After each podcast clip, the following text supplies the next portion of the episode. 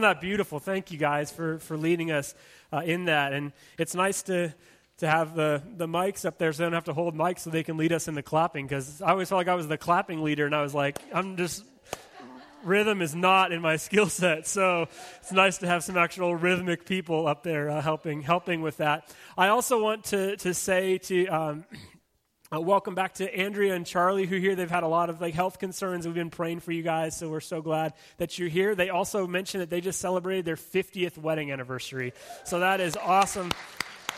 Congratulations, congratulations uh, to, to you guys. That's that's fantastic.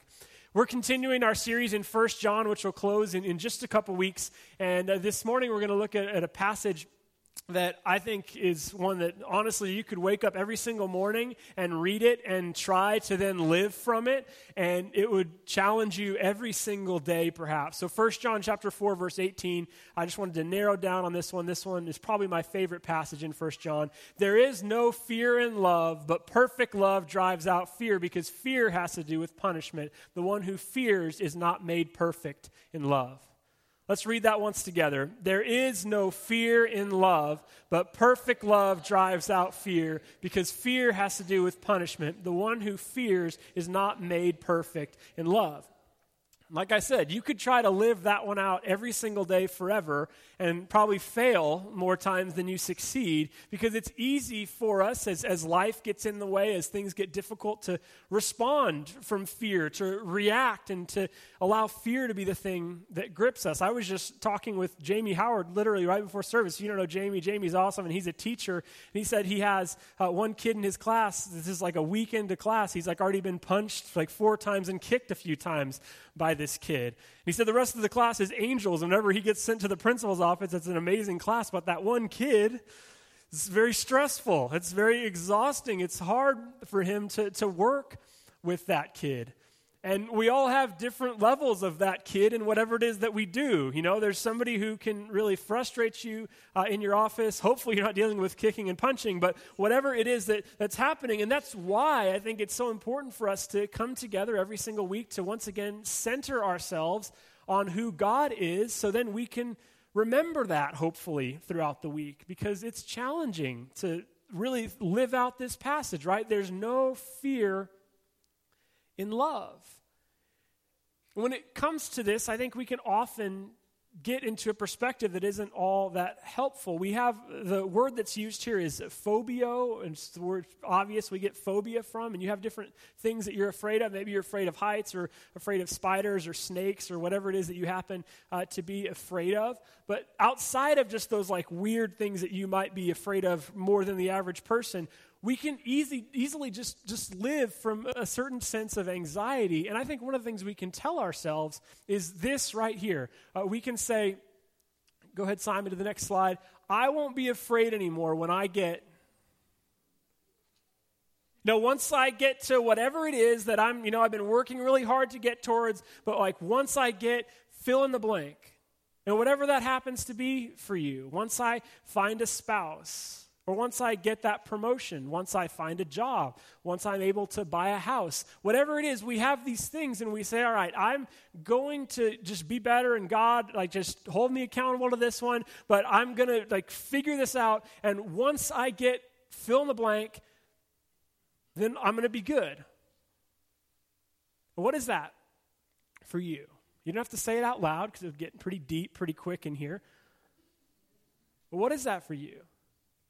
I remember as, as a young man, I graduated from Pepperdine University and I really wanted to do a youth ministry at that time. And so I interviewed for about four different youth ministry jobs and I didn't get any of them. And part of the reason was I was single and I would go to these churches and they would ask me, they were very upfront about this. They said, Well, we're afraid you're going to date one of our youth group girls. And I was like, well, I can't guarantee that I won't. I, I, don't know. I don't know how to answer that, that question. It seems like a losing proposition. And I said that that's really not my intention. And just I would say I actually formed a pretty good answer. I would say, well, just look, talk to my references and stuff. I think I'm a person of good character, and even married people can get into some trouble. So like, let's be honest about that. So I felt like eventually, after hearing it so many times, I had a pretty good answer for it. But it was so frustrating. And I remember just thinking to myself God, just give me a wife. and then I'm good, right? And like everything, everything's going to be figured out. And I, God, I, especially because I really want to do this for you. You know, I'm trying to to like figure this out. I want to do ministry, and this seems to be getting in my way. I, I God, if you just now was my fill in the blank. Like once I get that, then I'm not going to complain anymore. Then I'm not going to be afraid anymore. Like that's just it for me. This church actually hired me when I was still single, and ironically, the first like major event that we had is where I met my wife. So you guys made made a mistake in hiring me single, perhaps. But then you end up in this position, and then you get the wife, or you get the house, or you get the promotion, and then it's just on to the next thing, right? And that doesn't mean you shouldn't strive for things. That doesn't mean you should work hard or maybe have some goals or some things that you want to accomplish, some things that you feel like God is, is calling you to. But I think the greatest lie you can tell yourself is once I get there, then I'm just not going to be afraid anymore. What Scripture wants us to understand is that even as you're journeying towards these things, as you perhaps haven't even arrived or you're nowhere close to that destination, you can walk in love. That you are loved by God even though you don't have that thing yet.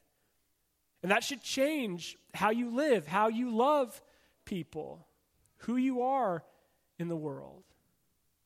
What's great about this passage is that it tells us that we can always begin again from love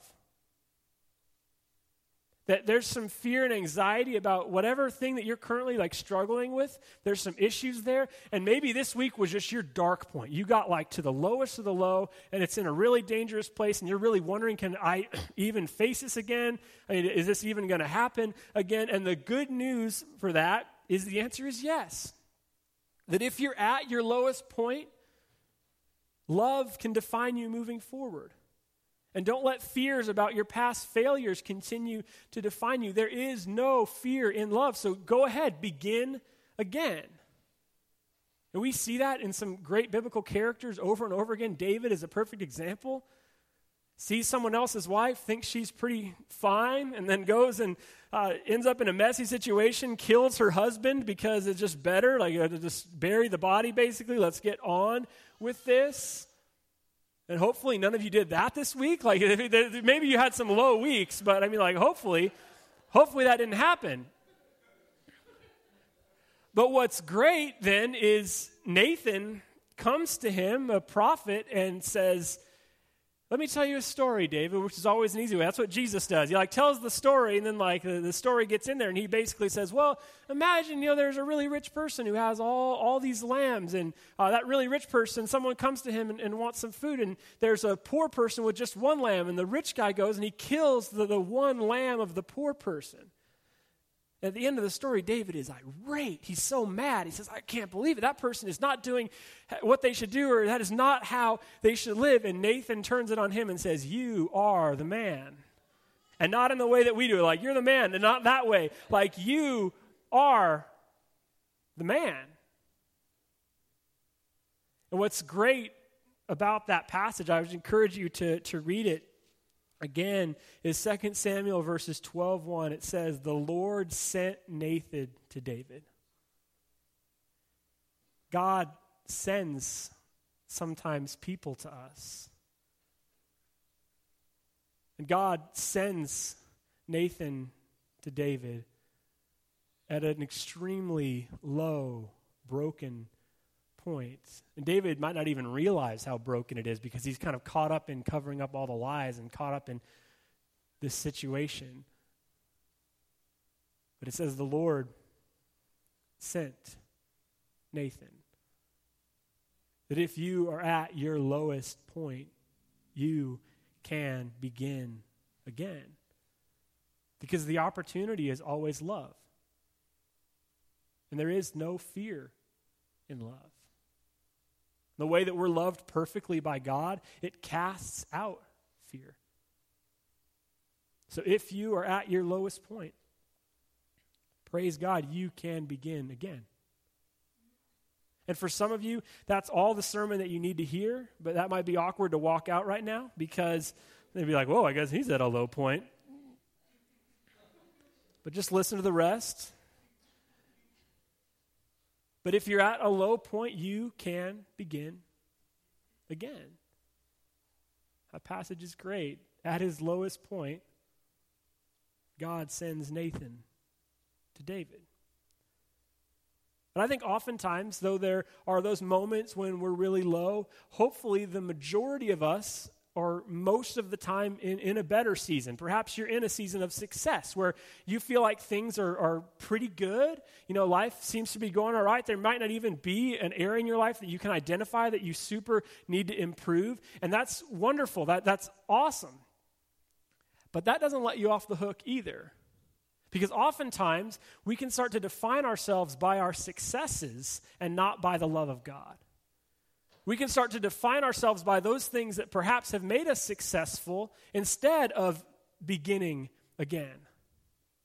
This is a helpful illustration of this, I think, is with something that was super popular several years ago. Go ahead and throw the picture up for me. Blockbuster video. There we go, right? You remember Friday nights at Blockbuster? You know, you used to, that was the thing, right? You get your bags of microwave popcorn, and you walk down to the Blockbuster and pick out the movie. And those things on a Friday night or Saturday, it was popping, right? There was lots of, of people in there, everybody uh, going uh, in and out. It was just a, a fun thing to do. When I was in Abilene, we had a movie store, and we decided to do a movie night called Bad Movie Night, where we went to the video store and picked the worst movie we could find. The one that I found was rodents with a Z, with like a big rat on the box. And it, the movie, you could pretty much write the script without knowing anything more. That basically, you know, a bunch of rats, some weird stuff gets onto them, and they start killing everything in their path. The movie starts with about 10 people, only two people survive. That's pretty much what happens um, in Rodents. Sorry to spoil it for you. But uh, we, did that on a Friday night. That was that was a fun Friday night. And we went to turn rodents in the next Monday, and they said no one has rented that in eight years, so you can just have it. So it's one of the only DVDs that I own, so I'm pretty pretty proud of it. But that was the kind of thing that we would do. You know, you do that do that on a Friday night. And it was just like everybody was was doing that. That was how we we lived. In in 2004 which by my math was 14 years ago, uh, which is not that long. Blockbuster, which is just one of the movie chains, had 60,000 employees, 9,000 stores, 6 billion in revenue, 8 million, 800 million, 800 million was received in late fees. In the early 2000s, a company, very small company called Netflix came to them and said, "Hey, we have this different idea about mailing movies to people." And Blockbuster said, oh, whatever, that's never going to work. Like, it's never going to be that significant. Just go back to your little thing. We'll go ahead and just keep doing exactly what we're doing.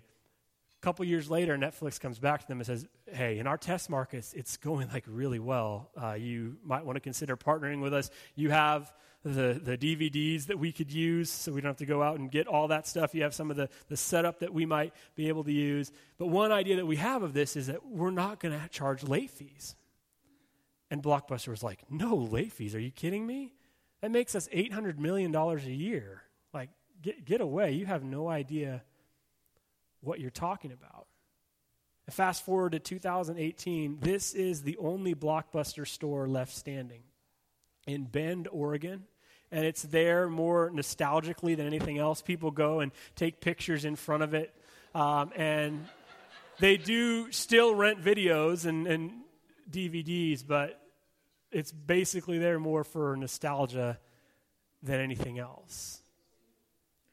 And I think the problem with Blockbuster uh, is a problem that we often can have. How many of you have a Netflix subscription in here? Wow. See, that's a lot. And Blockbuster didn't believe it. I think the issue with, with Blockbuster, among others perhaps, is that they lost their mission. They were supposed to be about home entertainment, but they got connected to like the physical DVDs and the VHSs and the 9,000 stores.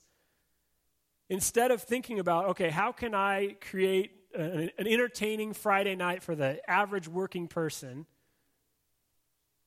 They got connected with the things that they had and the ways that their business was structured. And Netflix comes with this, this totally new idea, and they say, no, no, no, no, we're, we're, we're focused on the, the late fees. We're focused on the, the VHSs. We're focused on the stuff that we have. As Christians, we should be focused on our mission ultimately of glorifying God with our lives, of being an example of Christ in the world and in the community that we live in. And unfortunately, sometimes what can get in the way of that is our past successes, the things that we've done that have honored God before. And we might be continuing to do those things because we're just kind of comfortable there. And would you really be willing to say, all right, like, God, I'm just going to pray this week, God, what do you want me to do? Who do you want me to be? And I'm not going to define myself by my past successes. God, where is your spirit leading me in this moment? Because oftentimes our successes can be the things that we're kind of afraid to let go of, that we're afraid to release. It's our success side that we can say, I'm just too afraid. I'm not going to take that step because th- there's some fear there. And God keeps inviting us forward and says, There's no fear in love. There's no fear in love. And you think, well, if I just did that and said, God, what do you want me to do? Who do you want me to be? What would that look like? That's terrifying. That's scary. I'd have to pray a lot more. Awesome. I'd have to start like relying on you again. Awesome. I'd have to like not just focus on whatever was was good or what happened before. Awesome. Whether you are in a terrible, difficult season of life and you need a Nathan in your life to come to you and wake you up, or you just need to, to start changing in some stuff, or whether you're in a successful season, God says, please begin again and begin in love. That doesn't necessarily mean that it's going to take you down a really easy or joyous road. Hebrews 12 says this about Jesus Fix your eyes on Jesus, the founder and perfecter of our faith, who for the joy set before him endured the cross now, it doesn't mean that everything's going to be easy for you because sometimes it's going to take some difficult times to, to walk in, in a commitment to God. Sometimes there's going to be some trial and error there where you try something and it doesn't really work, and so you're going to try something else, but you are trying to understand what God is calling you to and who God is calling you to be in a given season. But wherever it is, whatever it is perhaps that you need to begin again, begin with a reliance on God. Because if you're trying to do it in your own power, then it's probably not what God is calling you to. The start of Scripture says, In the beginning, God. And when we think about what God might be calling us to begin again, the thing that we might need to step forward in, the thing that we might need to walk in faith, May we start that again with God. Because God is still with us, God is still powerful. God can reform our hearts. God can work in our midst. We sing the song from time to time, We're Standing on Holy Ground. That's a, a, wonderful song, and it's really powerful when we sing it together. But what's holy about Sunday morning and us worshiping is something that's really special. It's us coming together and reminding ourselves of who God is. But this hour on Sunday morning is not the only holy time of the week. What we do when we gather is it's not just a time where we see God and then we just kind of go about our lives. We gather so then we can see God everywhere else. And we can recognize that the conversations that you have amongst your coworkers, the way that you act among your neighbors, the ways that you're generous with your time and your money with people, that stuff is holy and sacred. Every conversation you have with someone is special. Every time that you're in a moment with somebody else, you have the opportunity to bless them deeply. We talked in our class this morning on, on shame about the fact that vulnerability is really important among people, that it's generally the people who you are vulnerable with that you would consider your friends. But vulnerability is increasingly difficult. And social scientists have studied conversations, and they say that it's seven minutes into a conversation that you get vulnerable with somebody. So, seven minutes, which, how many seven minute conversations have you had with people this week? And the problem is, they say that the clock starts over every time you look at your phone. Because it's a way of saying, I don't really care that much about what you're saying. What would it look like for you to just realize that the people that you're talking with, you have sacred opportunities? You have the chance to bring glory to God in those moments. And as we start, literally, I mean, we could start right now. We could just stop service right now, and you could walk out right now, and you have the opportunity to begin again. Praise God. And whether you've had a really great season these last few months or it's been really terrible, you have the ability to begin again and just recenter yourself on that passage. There is no fear in love. And John, First John tells us God is love. There is no fear in love. So as you live, it's about a certain sort of, of posture in your heart that you don't just react every time something comes in your way, that you instead have a, a different sort of being and you're living from a different place. There is no fear in love. But perfect love drives out fear. When we think about what it looks like to, to walk with God and to leave this service and to try and be God's person in the world. We often can think of it as like a tightrope that we're walking on, right? That it's like, okay, the God, God's will is that you know I go here, that I stay in this job, and then if if I don't follow exactly on that path, I just fall and I'm burning in hell over here, right? And it's like that. That is the way that we can think about it. But I think God's will is way more about who we are than what we do. Of course, who we are then like it has an effect on what we do and how we act in the world. But we can go and say, God, all right, what do you want me to do? Do you want me to continue in this profession or just change this or move to this city? And God probably looks at both opportunities and says, wow, I could use you both places. Wow, if you changed careers and you were somebody who was really passionate about following me in that place, if you thought, you know, this is holy ground that I am taking part of, wow, that would be awesome. You would be an asset to the kingdom there. And you could do that too. Wow, that's awesome. That'd be amazing. We can think of it as this, this tightrope that we're walking on, but I think it's way more about who we are and understanding that we don't live from fear which is about the most needed news, I think, in our world today. Because most of the news is filled with anxiety. That it's about who we are. We walk with a different perspective in the world. Jesus was asked 31 questions in the Gospels. You don't know how many of them he answered directly? Any guesses?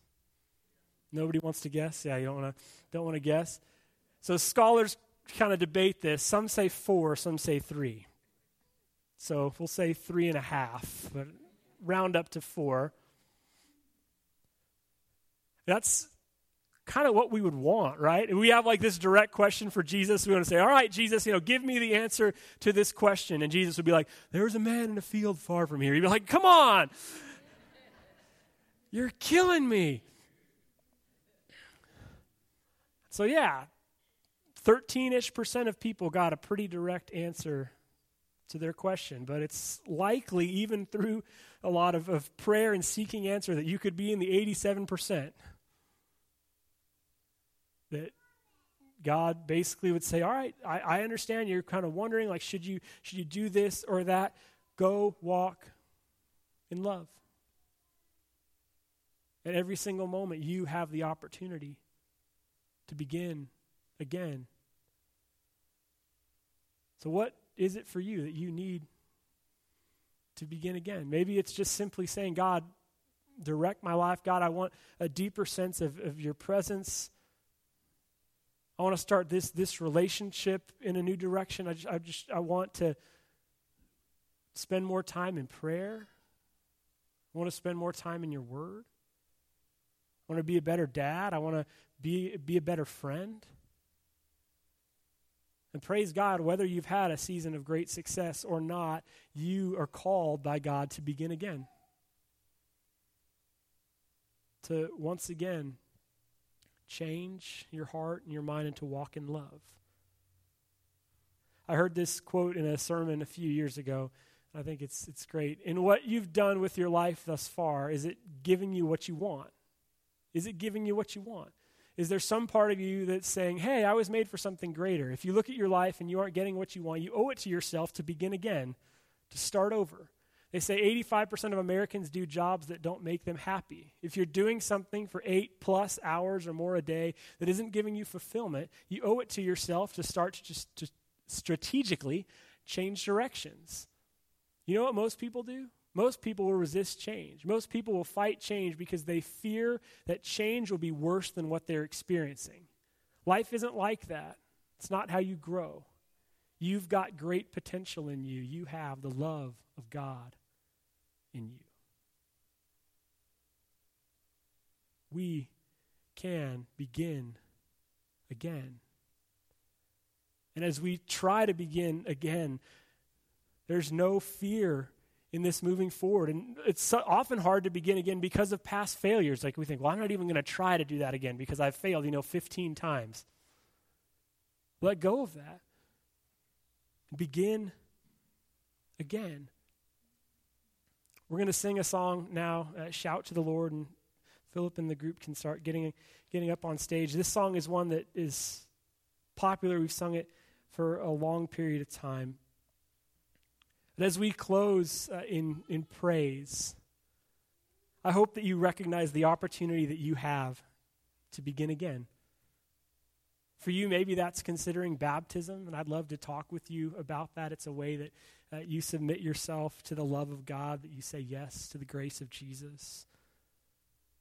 But for all of us, may we recognize that it's not about our power, it's about learning to lean into and rely on God. Because nobody wants to live a life that's defined by failure and regret without hope for a future. And also, you don't spiritually want to end at the end of your life holding up a bunch of VHS tapes and say, God, I brought these all to heaven. God's like, we don't have a VCR here anymore. May we all recognize the opportunity that we have to begin again. And it's not because of ourselves, it's because of who God is. Let's stand and worship together and shout our praise to the Lord.